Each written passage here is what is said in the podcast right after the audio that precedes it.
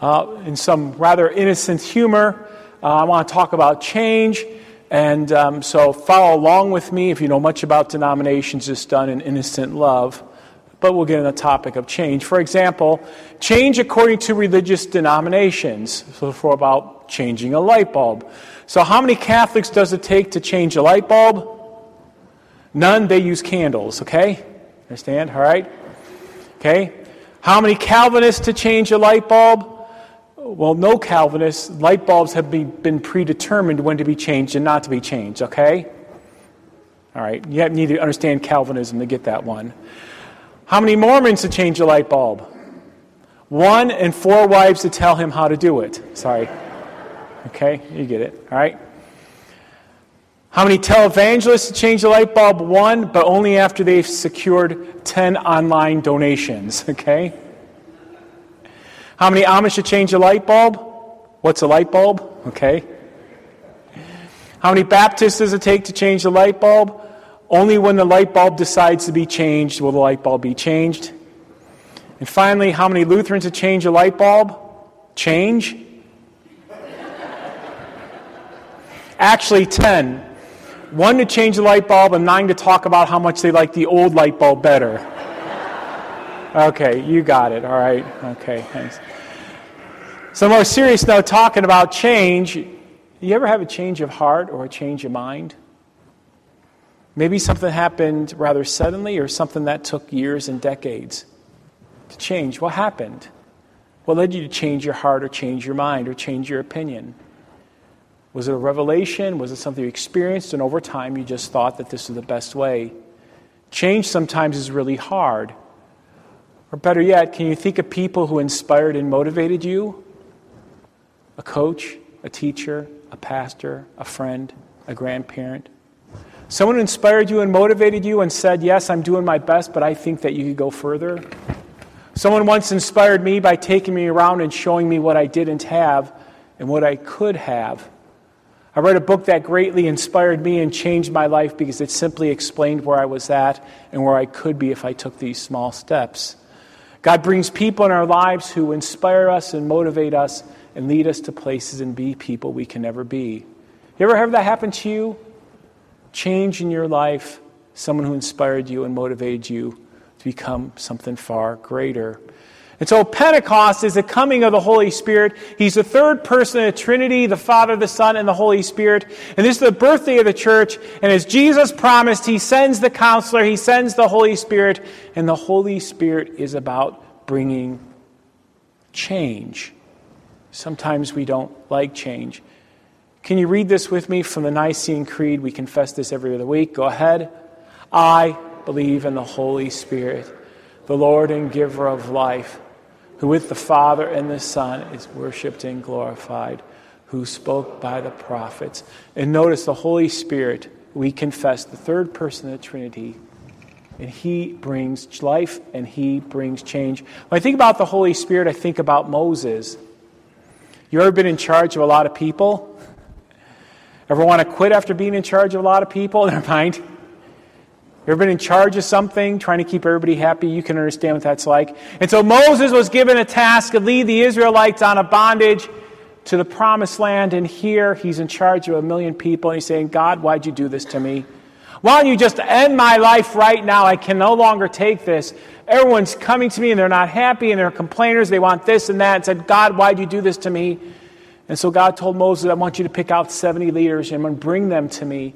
And what God then did is God then took the same spirit that was upon Moses and put it on those people. I just don't want leaders. I want people who have the same thought, the same heart, the same mind, the same ownership. I want you to put on God that spirit that's upon me, that I'll love them and shepherd them and take care of them, even if it means that I have to bear a cross in doing so. When I think about the Holy Spirit, the Holy Spirit leads us to buy into what God wants and what God has in store for us. He leads us to understand the whole picture and even to the point to suffer with him. I think about the Holy Spirit, I think about Peter. Can you read that with me? And someone else will lead you where you do not want to go. And so Peter, big mouth Peter, remember, Lord, I will never betray you. Even if everybody else leaves you, I'll stay by you. except when he got some heat for following Jesus, then he didn't know him. Peter said, "You, Lord, you must never be crucified." Peter always spoke before he turned his mind on. Before his brain was turned on, Jesus reinstated him, and three times Jesus asked Peter, "Do you love you?" "Yes, I love you, Lord." "Then feed my sheep." "Peter, do you love me?" "Yes, I do." "And take care of my lambs." "Peter, do you love me?" "Lord, you know all things. Take care of my sheep." And then Jesus said this to Peter, "One day you're going to be led where you don't want to go, and my Holy Spirit's going to do that." Where was he led? Well, take a look at the picture. Legend had it that Peter died how? He was crucified in which way? Upside down. And the Holy Spirit gave him strength. The Holy Spirit led Peter to change from being the big mouth without the brain turned on. You know anyone like that? Run their mouth without their brains on until I need to go back in and suffer with my brothers and sisters in Christ. The Holy Spirit brings change. And there we see it with Moses. There we see it with Peter. There are some things that a pastor, church staff, or program can't do. There's something our school can't do. There's something that I can't do. We can love. We can preach. We can teach. We can share. We can visit. We can have relationships. But by the way, only the Spirit, Holy Spirit can lead you to believe. I can't. No teacher can. No program can. Only the Holy Spirit can give you faith to believe that Jesus is your Lord and Savior. No one else can. I can't. Only the Holy Spirit can change your heart. I can't. No church worker can. No program can. Only the Holy Spirit will change your heart. No one else can. Only the Holy Spirit will lead you to love and care for others as God has planned. Nobody else can do that. There's things that I cannot do as a pastor. I can spread the word. I can care for you. I can love you. I can listen. I fail.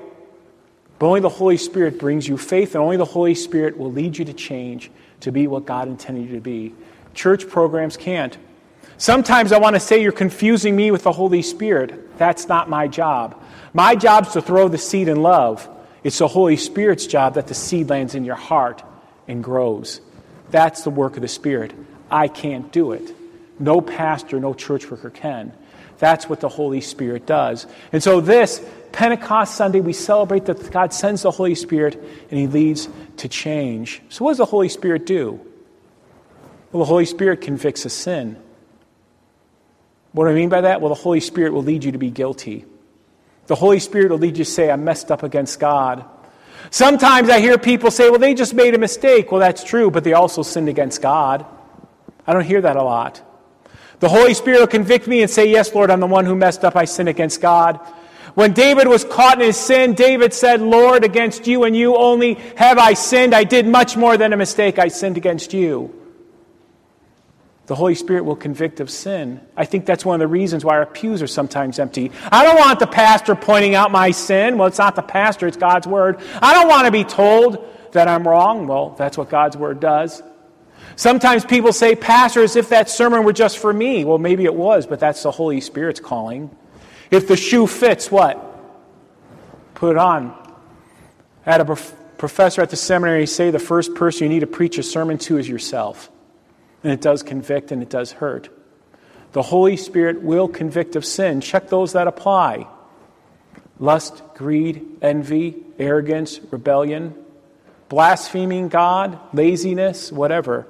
Check those apply because the Holy Spirit will convict of sin. It's very painful, but it's also a very blessed work. Yes, checkups and appointments and dentist appointments, those can be hard if something's wrong. That's what the Holy Spirit does. The Holy Spirit convicts of sin. Then he leads us to repent and to say, God, I sinned against you. I did much more than mess up. I sinned against you. Doctor Martin Luther said this for us Christians, a life of a Christian led by the Holy Spirit is a life of daily repentance. Every day I think back through my mind how I sinned against God. Who have I been selfish against? Who have I showed, showed apathy for? And Lord, forgive me. But don't we also daily pray, forgive us our what? As we forgive those who what? Yeah, the Holy Spirit will not only convict us of sin, but the Holy Spirit also leads us to repent and say, God, I blew it, forgive me, and he does. We come to God's house to repent of our sins, and God forgives us. And the Holy Spirit bears witness through his witnesses. Have you been touched by a church worker? You've been touched by a teacher, a pastor, a weekday school teacher, a vacation Bible school teacher, a parent? God witnesses through those people. That's the work of the Holy Spirit. I agree with Doctor James Dobson, more is caught than taught. What do I mean by that? Well, I can sit in a class and teach you all sorts of things, But sometimes out of the classrooms where we learn the most, someone models something to us, somebody says something to us, somebody does something not in a setting we think so, and it takes root. The Holy Spirit lets us catch things that aren't necessarily taught in a classroom.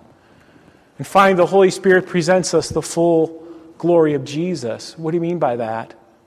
Well, the Holy Spirit allows us to see Jesus, born of the Virgin Mary, who suffered under Pontius Pilate, crucified, died, he rose again, he ascended to heaven, and he will come to judge the world. And the Holy Spirit leads us to see that Jesus, not the Jesus of American society, that Jesus is my life coach, or Jesus is my psychotherapist, or Jesus is just all love, or Jesus is everything you want to be, but the full glory of Jesus. That one day he will come back to judge the world and convict the world and to take his believers to be with him. Those are the things the Holy Spirit leads us to do, convicts us of sin and leads us to repent and to hear his word through witnesses and to see the full glory, the full picture of Jesus, God and man. The Holy Spirit will take God's blessings and he'll make it your own. He'll take what God has done and allow you to believe it. Children ask me questions. Pastor, how can God have no beginning or no end? I don't know, but the Holy Spirit says so. Pastor, how can Jesus be born of a virgin? I don't know, but the Holy Spirit leads me to what? Believe it. How can someone come back from the dead? I don't know, but the Holy Spirit what? Leads me to believe it. The Holy Spirit takes what is God and makes it mine. I liken it to this. Was it about two, three Fridays ago, power was out? Do you remember that? Now, I think if you lived on the north side of town, but the south side of town, no. And so about six oh three, we heard like a thud in our house, and everything went dead. And so I went to Planet Fitness, and I knew that probably wasn't open because the street lights weren't working, so I turned around. There's a gentleman walking in front of our house and said it's out until maybe noon. I said, oh, man, that's not good. I mean, I, we're really blessed by power, but you know what? Everything in my house worked. My refrigerator and my microwave, everything was fine with it. My clocks, everything was fine with it, but it had no what? Power. Then about what, nine twenty, nine twenty-five, all the power came. You know how it happens. All the lights turn back on, fans start working, and your clocks are off. Well, the Holy Spirit's like that power. The Holy Spirit says everything that's spoken here, and he'll turn it on inside of you. That aha moment. I believe it and I cherish it. That is the work of the Holy Spirit. He takes what is God's and makes it yours, that you hold on to it. That's the work of the Holy Spirit. Let's talk about some things the Holy Spirit does. Read this with me. Therefore, I want you to understand that no one speaking in the Spirit of God ever says Jesus is accursed, and no one can say Jesus is Lord except in the Holy Spirit. You believe that Jesus died and rose from you? That is the work of the Holy Spirit. That's not the work of you. That's the Holy Spirit inside of you. Somebody asked me, how do I know I'm a Christian? Just say Jesus is Lord, and that's the Holy Spirit. Somebody says, is the Holy Spirit really with you? Say Jesus is Lord. That's the Holy Spirit. What else does the Holy Spirit do? Read John six twenty-nine with me. Jesus answered them, this is the work of God, that you believe in him whom he has sent. Sometimes people say, why don't Lutherans talk about the Holy Spirit? We don't need to talk about the Holy Spirit because the Holy Spirit leads us to talk about who? When we focus on Jesus, that's the work of the Holy Spirit. The Holy Spirit is a pointer. The Holy Spirit points us to who? Jesus. Why don't you talk a lot more about the Holy Spirit? Because the Holy Spirit wants to talk about him. Anytime we talk about him, Jesus, who's working? The Holy Spirit. We talk about Jesus, we have access to the Father. The Holy Spirit points us to Jesus, and Jesus gives us the Father. What's the work of the Holy Spirit? That you believe Jesus died and rose for you. That's the work of the Holy Spirit. And finally, what else does the Holy Spirit do? Read this with me. Likewise, the Spirit helps us in our weakness. For we do not know what to pray for as we ought. But the Spirit himself intercedes for us with groanings too deep for words. And he who searches hearts knows what is the mind of the Spirit, because the Spirit intercedes for the saints according to the will of God. You ever been hurt, traumatized? A loved one is dying, a loved one has died. Someone says no to a relationship, something really hurts you, you lose a job, and you don't know what to think, and you don't know what to say, or you're overwhelmed by so much of life, what does the Holy Spirit do? The Holy Spirit comes inside us and helps us organize those things and helps us pray to God. The Holy Spirit intercedes for us and helps us look to the Father. That's what the Holy Spirit does. The Holy Spirit helps us in those times that we can talk to God more effectively. The work of the Holy Spirit is what? We can say Jesus is Lord. We see Jesus died for us, and he intercedes for us all the time with prayers and with thoughts for God when we're hurt, we're down and out. You've been there? Can you refer to what I'm talking to? Those days, those weeks, those months when life is overbearing, overwhelming, and God, I don't know how I'm going to handle it. And the Holy Spirit says, let me help you out here. Let me help you lift that up to God. Let me help you sort that out. That's the work of the Holy Spirit. The Holy Spirit doesn't come in like a rushing wind or flame. He shows his work through his word. When you open up the word, you hear the Holy Spirit. I said this a few weeks ago. Somebody said, I wish God would speak to me. He does. Read the Bible. No, I want God to speak to me out loud. Then read the Bible out loud. God speaks through his word. For no person ever spoke by themselves, but people moved by the Holy Spirit wrote the Word of God. The Word of God is the Spirit working. And a confession, a fe- confession in Christ, that's how the Holy Spirit works, and to do good works. Have you done good works? What is it you're going to do today, you and I are going to do today to bless someone else? I'm going to hold the door open. I'm going to give somebody a compliment and call someone who might be lonely. I'm going to check in on an elderly neighbor or an elderly loved one. What am I going to do today? Am I going to do a chore I'm not asked to do? What am I going to do today to do? The Holy Spirit's going to lead me to do something that's going to bless others. That's the work of the Holy Spirit. What? His word, confession, and good works for others. And friends in Christ, I want to say this. A couple of weeks ago, I got sort of animated during a sermon, and someone said, Pastor Muse, you could almost pass as a Baptist pastor. Get really animated. Well, I liken it to this. You ever been to a ball game, like to an Ohio State game, a big ball game? And there's always someone dressed up. You know, they paint their face different colors, and they have all sort of headwear, and they're out here and all that stuff. And they're yelling and screaming. They're like super fans. Wow, they're really excited. They're great fans. But what about this? What about the person who goes to a game, and they're maybe just wearing their team's hat, and they put on the headphones and are listening to the game, and they have a game book in front of them, and they have a scorecard, and they know who's playing what position, and they know what plays need to be made, and they understand the whole team. Who's a better fan? The person who sometimes dresses up and paints themselves and yelling and screaming, or the person who sits in the stands and understands the game and the intricacies and who's playing where and their averages and what they're good at and bad at and what's going to be the keys to the game? I tend to argue that the second person's a better fan. I mean, no against, nothing against super fans who paint themselves and yell and scream. But the second fan tends to know a whole lot more. They seem to be more the fan, even though they don't get the attention. And to me, that's sort of the work of the Holy Spirit. The Holy Spirit, he leads us in the deep thoughts of God. It's not necessarily emotionalism, but to know and to believe that he died and rose for us. Leads us to do good works. Leads us to change, to always grow, to change and to improve. So I say this. The Holy Spirit is God's divine change agent. He'll sanctify us in truth. But when the Spirit of truth comes, he will guide us into all truth, into change, into God-pleasing lives, into deeper faith, the Holy Spirit's. So have a blessed Pentecost day. So how about this for a closing thought? Do you not know that you are God's temple and the Holy Spirit dwells in you, and all God's people on this Pentecost say, Amen.